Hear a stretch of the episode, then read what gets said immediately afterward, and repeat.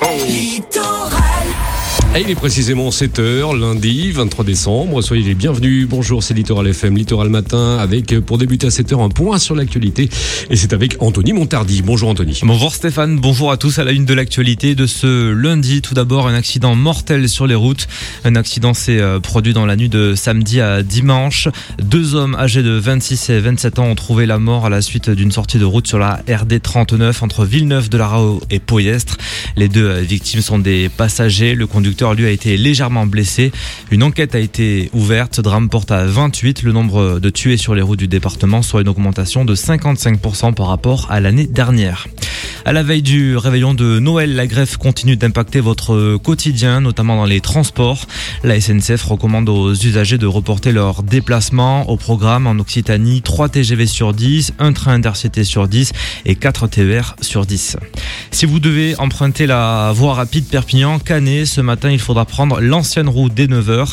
L'axe sera fermé à hauteur de Bonpass. En cause, une battue au sanglier qui est organisée aux alentours sur les berges de la tête. Plus de 140 vont être dispatchés le long du fleuve des deux côtés. La réouverture est prévue pour 13 heures.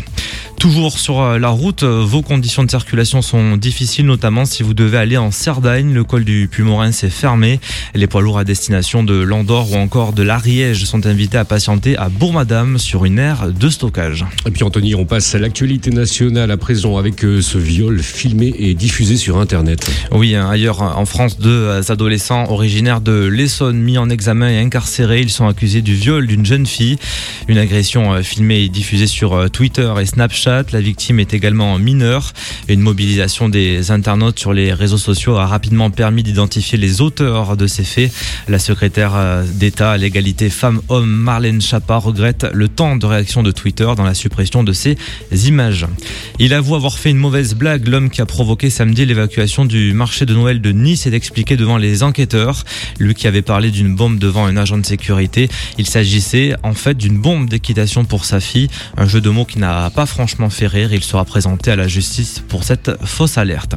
Et puis, euh, pour finir, le sport en biathlon. L'équipe de France a fait une belle performance hier pour la dernière journée de cette étape de Coupe du Monde au Grand Bornand. Trois Français ont terminé dans le top 5 de la Mastart. Pas de podium cette semaine pour Martin Fourcade. Le Catalan a fini cinquième. Merci Anthony. On se retrouve d'ici une petite demi-heure pour la suite de l'actualité. 7h03, on passe à la météo. Prenez du bon temps. La météo avec votre centre shopping Salanca.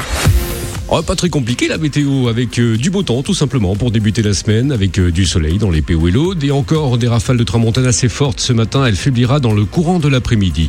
Côté température, au plus chaud de notre lundi, comptez 16 degrés à Perpignan, Canoës, Tuire et Serré. 16 aussi en bord euh, de mer, par exemple au Barcarès et Canet. 15 à Collioure, Argelès, Caramani et Prades.